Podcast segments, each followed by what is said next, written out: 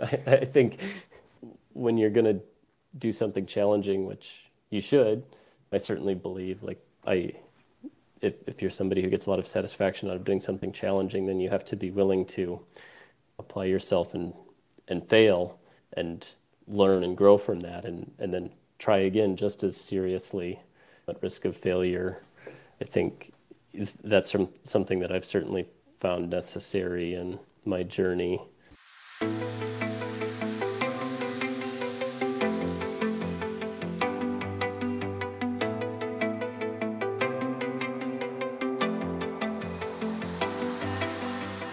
How we doing out there, folks? This is your host with the most, Kenny Vaughn. I play for Team BreakLine, and I am so excited to be here with my partner in crime. What is up, everybody? It is Sophia. I also play for Team BreakLine. Welcome back to the arena. Well, I don't know about you, Sophia, but this is just a great conversation. We had a chance to catch up with one of our alumni, Addison Bohannon. He's a West Point graduate.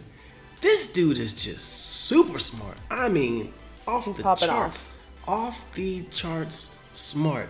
He is a senior data scientist at Gusto, but he just had so many cool life experiences leading up to his current role and the work that he's doing. I'm really excited for this conversation because I know we have a wide span and array of different experiences and talents and skill sets that come through our BreakLine education program. And for me, I think it's always cool when we get a chance to hear from folks that just have like this really technical, really complex background, and just hearing how they've been able to really step into these places and spaces and fields. And so I'm really excited to share this conversation. Your boy had me cracking up, by the way. I mean, he's a funny guy. He had me rolling. As you were listening to this conversation, what was one of your favorite parts or one of your favorite takeaways? Yes.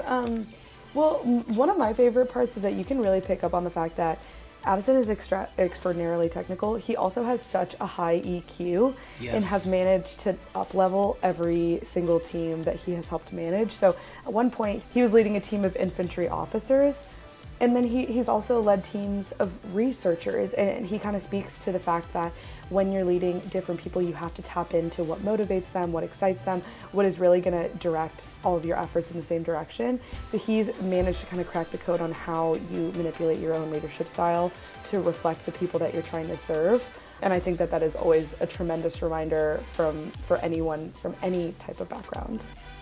Oh yeah, and I think what I love about that part of the conversation is I think that's directly applicable to everybody in the workplace. I mean, you're gonna be working with folks from diverse backgrounds, diverse experiences, and leadership is not a one-size-fits-all type of endeavor.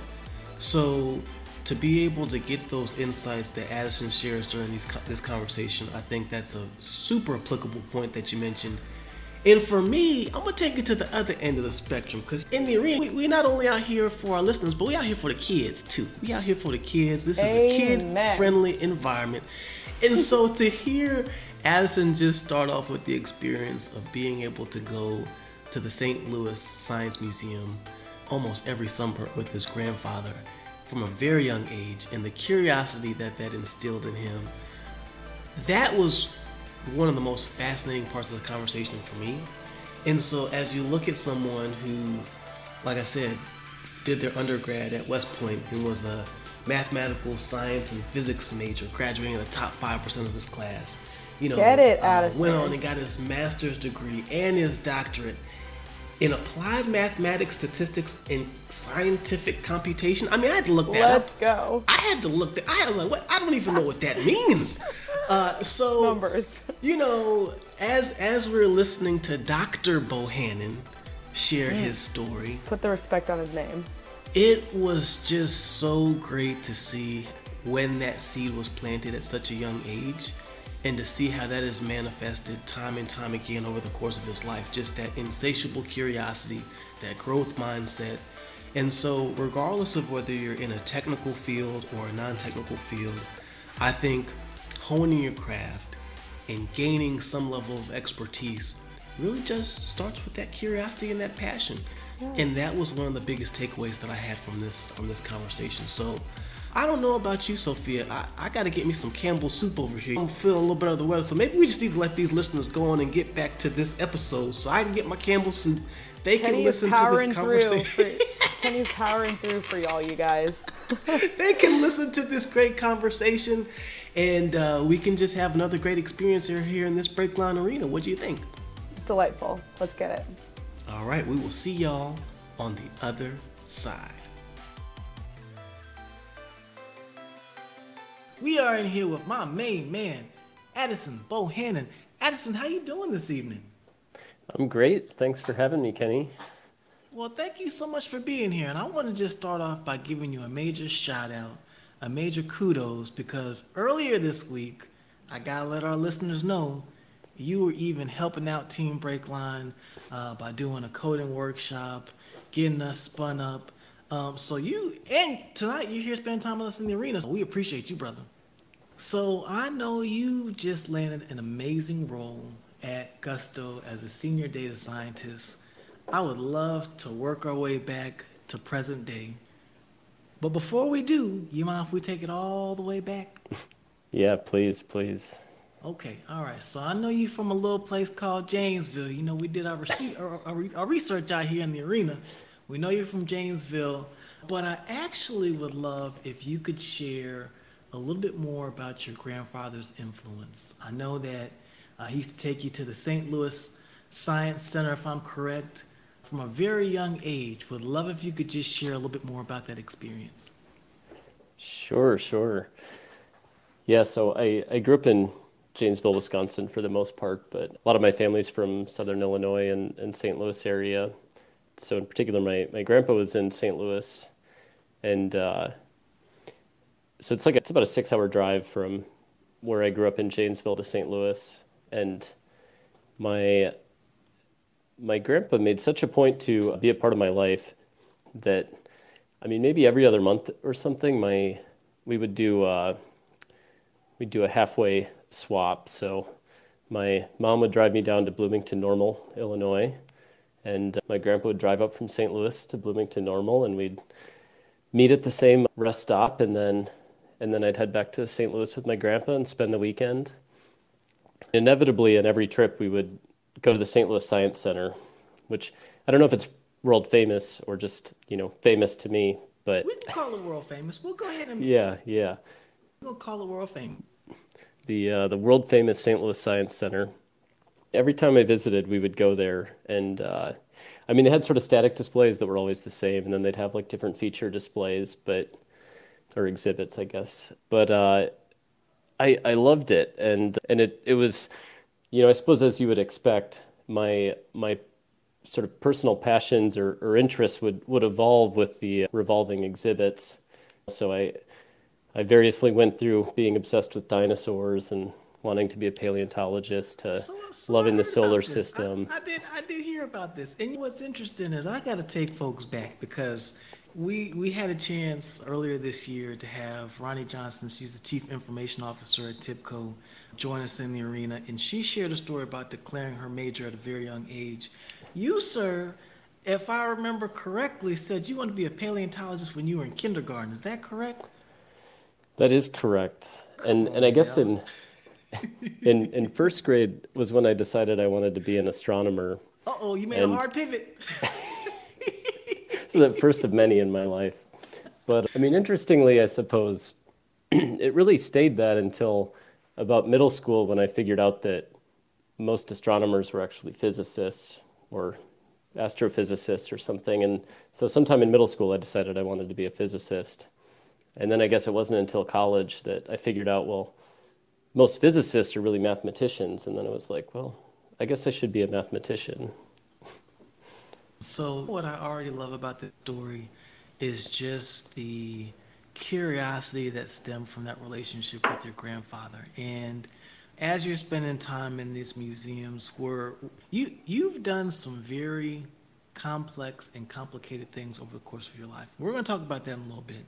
Where did you think that sense of curiosity came from? Was it something that was just always fostered through those interactions? Was it something that your parents kind of told you, hey, this is the path to success? Or was it just more so something that you feel was innate as part of those great childhood memories?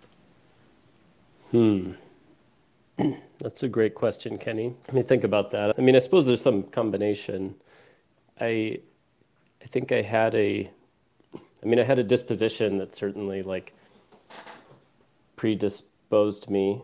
And I think the generally positive experiences early on around learning about the world and at places like the Science Center. I mean, I suppose that sort of together put some of those blocks into place. I think my mom would support this statement, but I think I was pretty self-motivated in wanting to learn and challenge myself and learn about things. So I don't think it was something that was like externally imposed. You know, what's cool about that is I feel like I know we have some parents that are listeners of the BreakLine Arena. And for myself as a parent, my son just turned 13. I've got a soon-to-be 9-year-old daughter. And I think what I love most about hearing the stories of our community is just the importance of fostering that curiosity at such a young age, and to see the benefits that it goes on to reap later on in life has just been fascinating to me. I appreciate you allowing us to unpack that a little bit more and sharing a little bit more about your upbringing. What was it in particular that made you make the decision to want to serve? Did you have any family members that served in uniform prior to you going to West Point?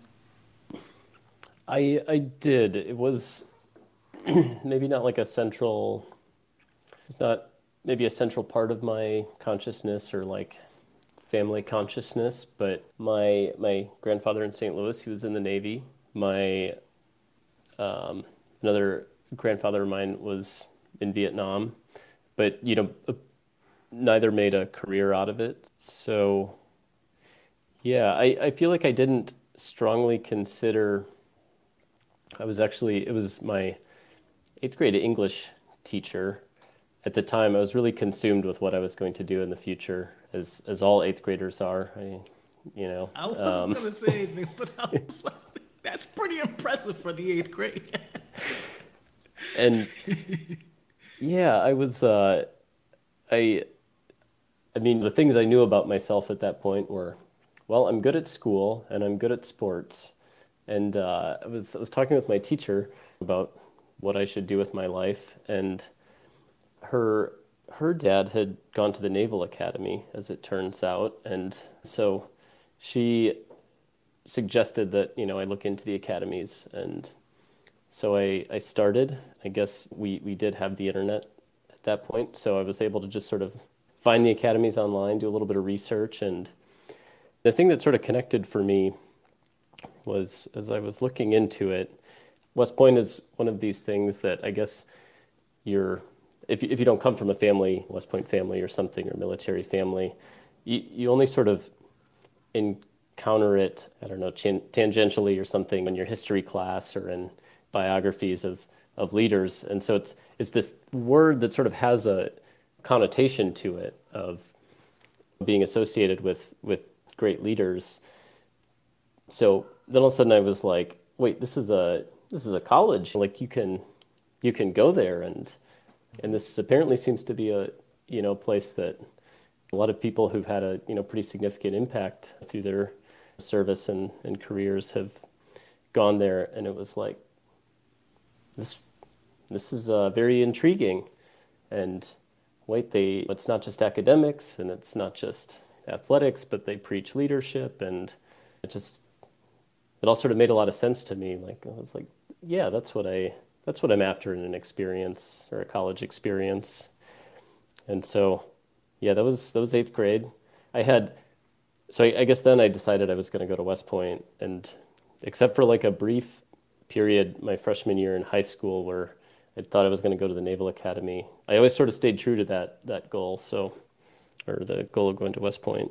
It's amazing to see the impact that mentors can have in our lives, right? I mean, the genesis of that stemmed from the conversation with your 8th grade English teacher. And so to see how that ultimately changed the trajectory of your life, I think that is very, very cool.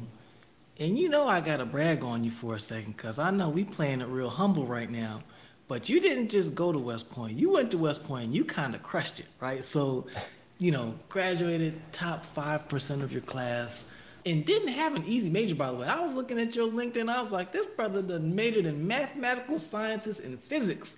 And so as a fellow West Point graduate, I can attest that that is no small feat, my friend. And so would love to hear any stories that you have. I know I tell anyone who's willing to listen that West Point was a transformational experience for me on so many different levels.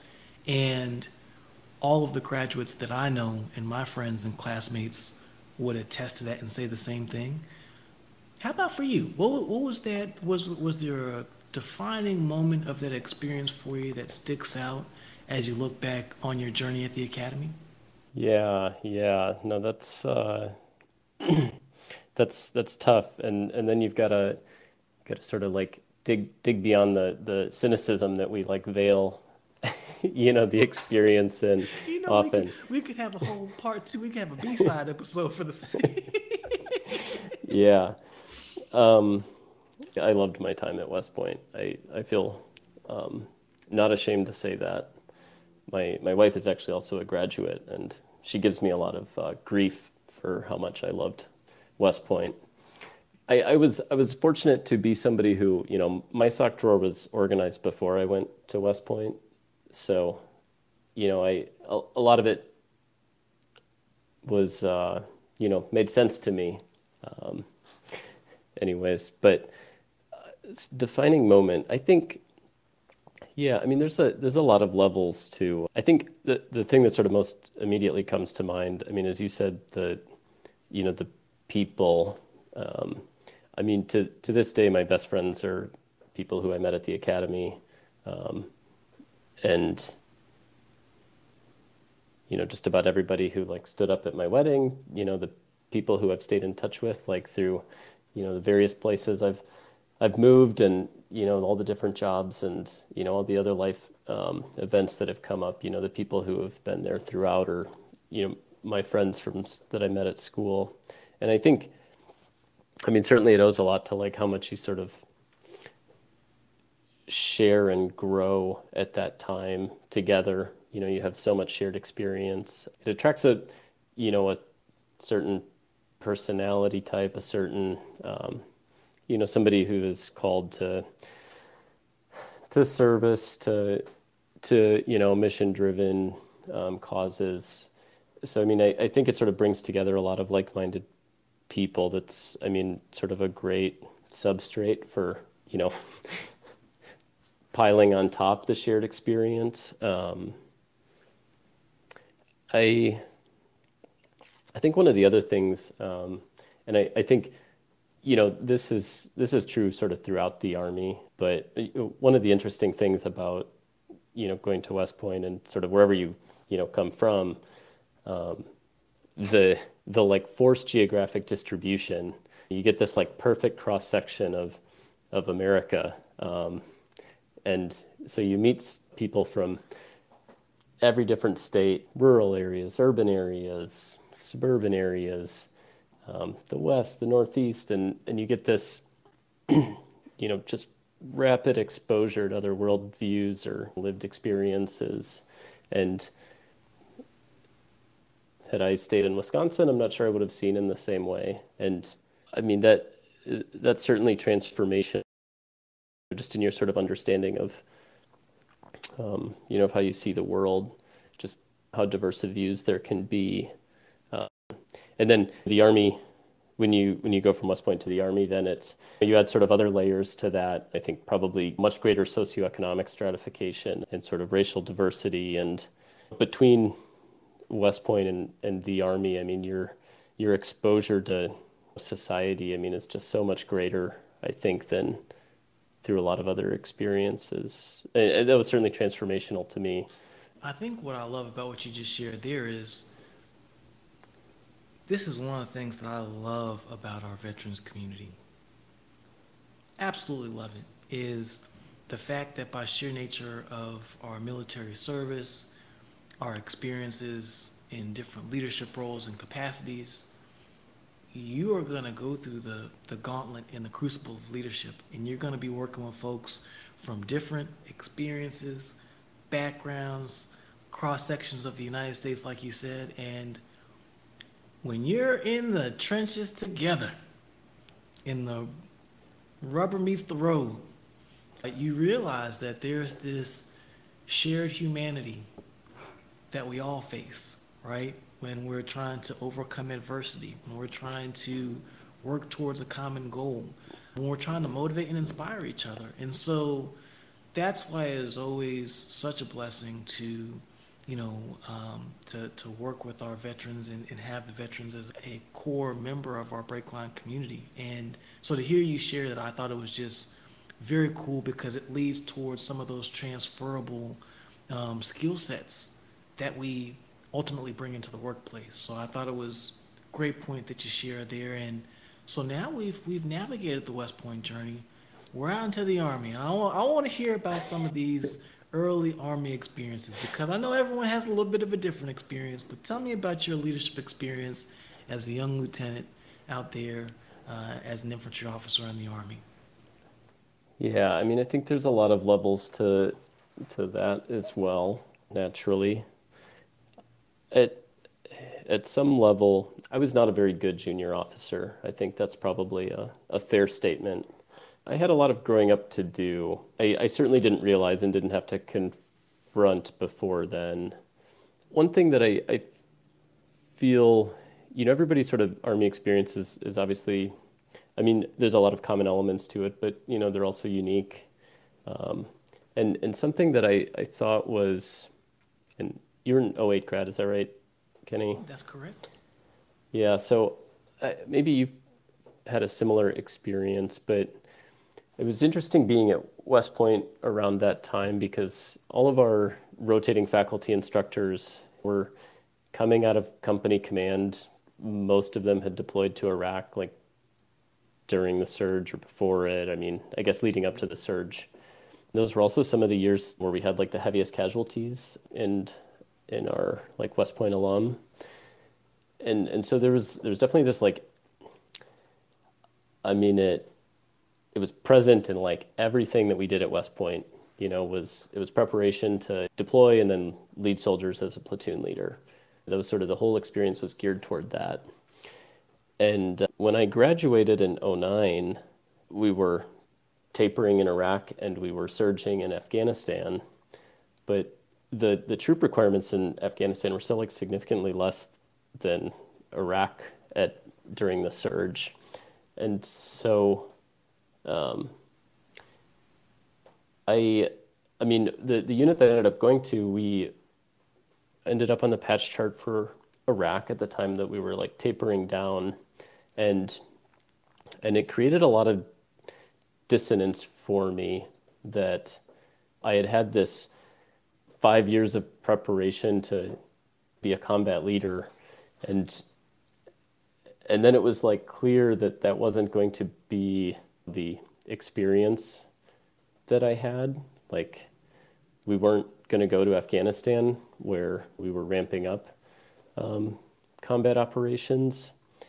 And yeah, it created a lot of dissonance for me, and I didn't really have the maturity to deal with that at the time, and it, you know, it made what we were doing feel very, you know, much less important. So, you mind if we unpack this a little bit more? Because I think it takes a lot of self-awareness and introspection to be able to even admit what you just shared in terms of leadership lessons, areas for growth in your own leadership style. We have a lot of early career professionals that may be listening in to this episode and would love to hear just a little bit more insight into some of those lessons that you had to learn about yourself as a leader and how those informed future decisions that you made subsequently in your career. Yeah. I mean, I think first off, you've got to make mistakes to be able to introspect. So I was really good at that. We all were. Yeah. So I I think as well as I can sort of understand it at this point, I mean, as I said, it's sort of, I felt like what I was doing wasn't important as what I expected to be doing. And I wasn't, I mean, I think I wasn't mature enough, you know, one, to sort of see the importance in what I was doing or recognize the importance in what I was doing at the time, independent from what I expected to be doing. I think that is something that sort of, I definitely gained greater awareness of, I mean, later in my career, even when I wasn't sitting in the main effort, I still recognized the importance of what I was doing in service to my organization's mission or to the broader Army mission.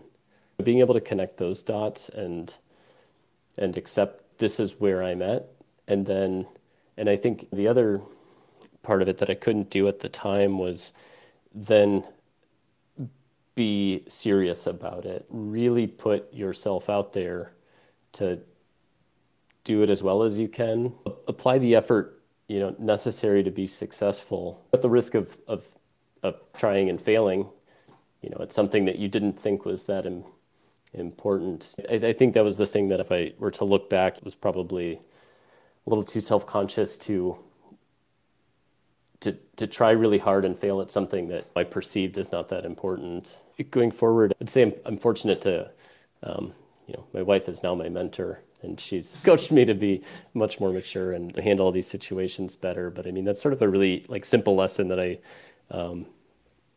as I, you know, sort of watched her, you know, parallel experience as she didn't make those mistakes. I really learned a lot from watching that and, or how hard she worked to be successful and how seriously she took each opportunity she had in, you know, leadership or in staff or, and I certainly now can apply that to whatever job I'm doing at the time. It's the opportunity at hand, and it's no other opportunities are promised. And your perception of how important or critical that job is, like regardless of that, you've got to apply yourself if you're going to be successful. And then if you don't understand how it connects, I mean, the onus is sort of on you to figure out how it connects and to, I think, to influence those who have the ability to change that, to, you know, realign what your mission is. And I think, and to be able to do that in a, you know, really constructive, positive way was also something was certainly not mature enough to do as a young lieutenant, that I think I'm starting to sort of cultivate that skill. So shout out to all of the healthy relationships out there, because it takes some humility, you know, it takes some humility to learn from your partner and learn from your spouses. So shout out to all the healthy relationships out there and the continued growth. And, you know, I think one of the things that kind of resonates with your story here is, I think as someone who has served and has been in various organizations, it is just important for leadership to be able to articulate the importance of the mission and the vision. And even if there is a misalignment in terms of the perceived importance, that's when it's most important for those leaders to step in and be able to articulate and inspire those under their charge. So I appreciate you sharing that. And I know it's not always easy having to go back and replay some of these life lessons, but I think just based on the experiences that so many of us go through, I think there are so many commonalities in what you just shared with what so many working professionals face on a day-to-day basis, right? It's trying to find that sense of purpose. It's trying to find that reason to always do your best, like you were just saying. And that is not always an easy thing to do. So I appreciate you sharing that. And before we pivot away from your military experience, you had some really cool opportunities. I know you know, we peeled back the curtain a little bit, but you actually had a chance to spend some time at the U.S. Army Research Laboratory. I know you led, you know, a team of 20-plus scientists and engineers. I would just absolutely love if you could peel back the curtain on this chapter of your career where you're getting a chance to work with a team of 20-plus researchers and scientists. You guys are doing these cutting-edge research projects on augmented reality, virtual reality, machine learning, natural language processing, and just would love to hear some additional insight into that particular chapter of your career. Yeah. It was a really, fantastic experience that I had. I think I found a community there that, similar to the community that you have at West Point, the people who are doing research for the Army have chosen to do that, to apply their deep technical expertise and the knowledge that they've earned through years of training and study to come and apply that for the Army. There's sort of a self-selected group of people who are very mission-driven, have a lot of national pride. So it really was a community that made a lot of sense to me, and I felt at home in. Really talented and impressive people who inspired me in my research. That was a really great experience. And then I think the other really sort of interesting thing that happened about the time that I was there is, of course, this is, midway, I spent about 5-6 years at ARL, the Army Research Lab, and midway through was when the Army stood up Army Futures Command, so a new 4-star command, first since the 70s, and it impacted every corner of the organization. It changed significant aspects of what we were doing and how we were doing it and why we were doing it. It created a real, in bringing sort of research and development closer to the Army acquisition process. It gave a lot more purpose and immediacy or urgency to what we were doing.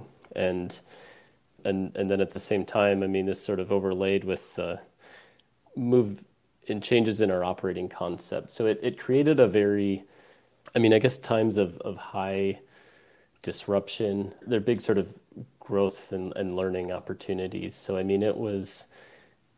it was a really unique time where our organization was changing and everybody was sort of responding differently and working hard to try to understand how to be successful in that environment and understand how to work with organizations that we hadn't previously worked with.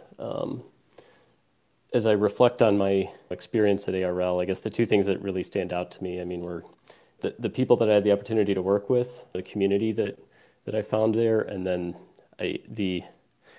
being there at a time of, such sort of organizational disruption was pretty remarkable and exciting. You don't stand up a 4-star command and then change the Army operating concept without significant opportunities for, growth and learning. So it was a very interesting time to be there. Don't let me get you in no trouble now, but what's one of the coolest projects that you could share with our listeners that you worked on while you were there? There were a lot of cool projects. Recently I was in a management role, so I can't take credit for doing any of the technical work here, but there's this notion of a common operating picture in the Army. So it's sort of how you see and understand the battlefield, how do you represent it all visually so that you can, as a commander who's trying to understand the battlefield, quickly, visually assess it and make decisions. And we had a project that was on using augmented and virtual reality to render that common operating picture. But, beyond that was how to sort of share that same common operating picture and information across different people and different modalities, where different users trying to understand the same underlying data, but perhaps being rendered differently in different devices, being in different parts of the battlefield, geographically distributed, and maybe even being sort of like differentiated in your purpose or mission, so that how that underlying data, in order to inform what you're doing and help your decisions, I mean, it really needs to ultimately look different to you. I guess that would be sort of the underlying hypothesis, but still sort of trying to support shared understanding between these users who might be having extremely, personalized experiences of that same data. Yeah. So just to add a little context and fidelity for our listeners, we are talking about your organization being a combat multiplier for the warfighter. And you've got soldiers, sailors, airmen, and Marines that are operating in austere environments. And the communication flow in high-stake conditions is so tremendously important. And for that information to flow from the lowest levels all the way up to the highest levels for those decision makers to be able to make real-time decisions and then flow back down to those soldiers on the ground, tremendously important work. And so just wanted to provide that additional context for some of our listeners who might not necessarily have that granularity in terms of the importance of that common operating picture, but really thankful that you're able to share a little bit about the work that you all were doing there. Can we talk one more leadership question before we dive into some of your BreakLine experience in Gusto? Yeah, of course. So you've had a chance to lead some pretty diverse teams as an infantry platoon leader. I know infantry soldiers are known for their prowess, their physical grit, and just their stick-to-itness. And then you get a chance to now lead these highly technical teams of researchers where they're flexing this intellectual horsepower and they're navigating these very ambiguous, complex problems. What was one of the biggest leadership lessons or themes that you took away from leading such a diverse set of teams? That assumes that I've been able to distill real actionable themes from those experiences. I think that one of the things that sort of stands out most to me in thinking about sort of like leadership of small units in the Army versus leading scientists and engineers, there are definitely approaches that are more appropriate for in each context. And my experience of overseeing a team of scientists and engineers, it was very much about how do you sort of empower the individual to shine, really enable them to do their best work and really sort of deliver the resources for them to maximize sort of their individual contributions, versus it's a very different thing you're trying to do in small unit leadership, I guess, which is sort of always about the collective action. And that, I guess there's a delicate balance there where you're always trying to sort of identify emerging leaders, informal leaders, empower your formal leaders, certainly not at the expense of sort of the collective identity and effort. And I think that, requires different approaches to what might be appropriate to maximize individual contributions in that sort of science and engineering realm may be inappropriate in the realm where you're looking for collective action, like at all times. What I'm hearing, because I'm taking some copious notes over here. What I'm hearing is you have to have an understanding of the environment, and you have to have an understanding of the individual requirements and the mission at hand for the organization. Because I think, to your point, that's something that's tremendously applicable, regardless of what sector you're in or regardless of what industry you're trying to lead. You have to have your ear to the ground. You have to understand the motivators. You have to understand how to identify kind of the heartbeat of the organization. And that's going to take different shapes and different forms. And so I really love just the context that you provided there, because it's not a one-size-fits-all type of situation. And I think that's one of the cool things about unpacking your story a little bit more, is you've lived it. You've been there. You've got the receipts. And to see just the level of thoughtfulness that you've brought to each one of those situations, I think is very informative. So I'm glad our listeners are going to get a chance to hear and learn from that as well. So you've also shared in your experience that going back and getting your PhD, so you got your master's degree and your PhD, and I couldn't even describe this. This was a complex. Can you tell us what you got? This was some complex stuff. I had to look this up. Was it Applied Mathematics and Scientific Computation? Is that correct?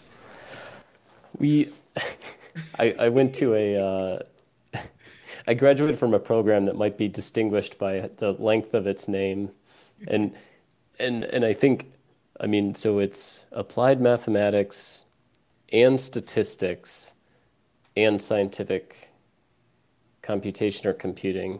I would have to look this up, but I'm not gonna lie to you. I was like, man, this brother is up here doing some, I don't know what this is, but it sounds quite complex. Well, I assure you, I did nothing so complex, but the title of the program is in fact complex. And I would, I would encourage somebody who's maybe more strict about their grammar rules to look into how this is, the use of conjunctions and punctuation in the name. I've had to. Well, you know, what's interesting about this is you shared something earlier, which was that completing your PhD required you to forge your own path, exercise self-discipline and determination to overcome self-doubts and reach the finish line. And as I think about our listeners, I think that is such a profound personal observation. And I just wanted to hear your thoughts on what it took for you to complete that highly technical program in the midst of professional transition, in the midst of life happening and all of the other external factors that we as human beings have to navigate on a day-to-day basis. Can you give us a little more insight there? Yeah, completing the PhD program, I think it sort of challenged me in two ways. One was the resolve to complete something despite all of the reasons not to complete it. And I mean, the other was to sort of apply myself seriously and with as much, you know, vigor and energy as I could, in at risk of failing.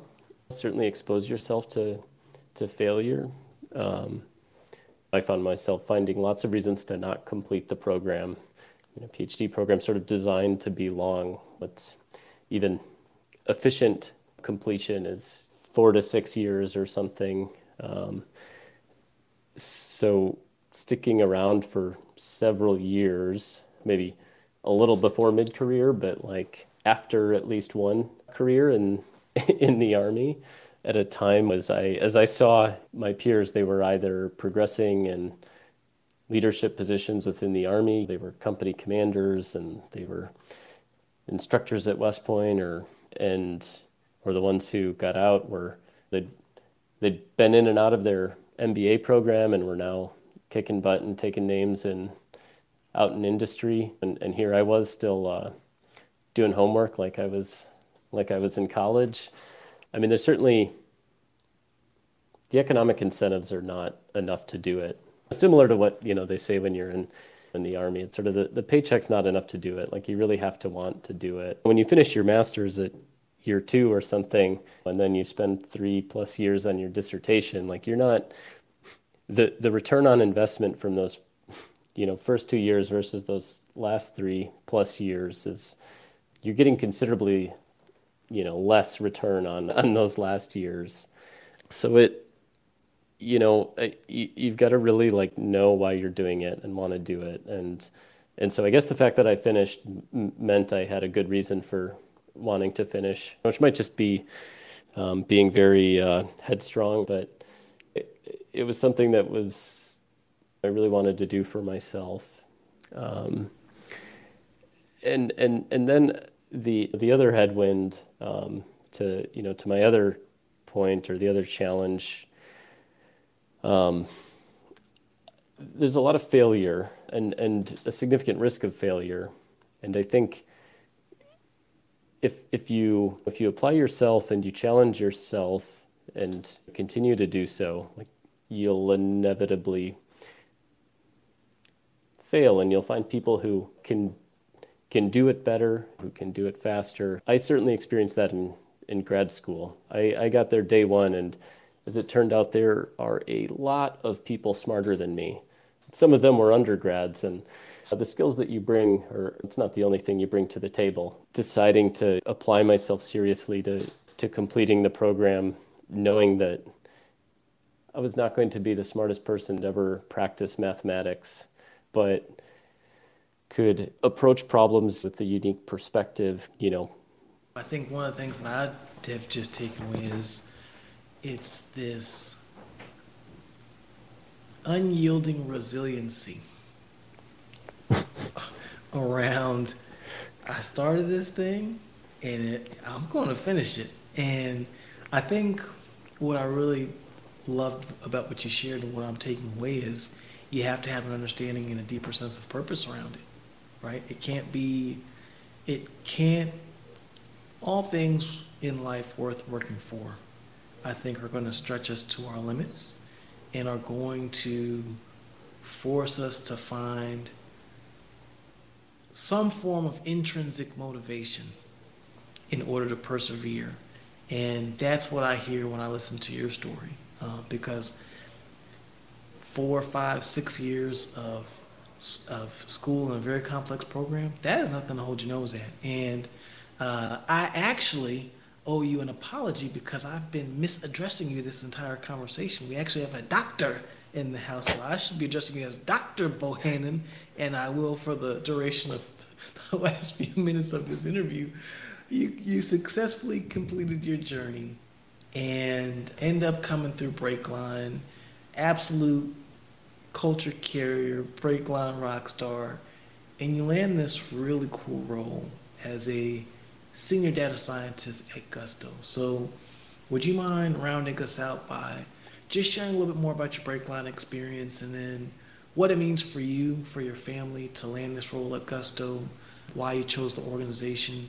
Any additional insights that you want to share there would be greatly appreciated. Yeah. I'm really excited about this opportunity for just a ton of reasons. The easiest reason, it really supports where my family is right now. It allowed us to move closer to our extended family and have a much closer and broader community to help us grow our family and of course the resources to do so.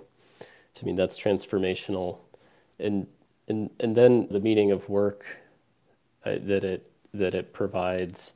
I mean, I feel like machine learning sort of at an interesting juncture right now.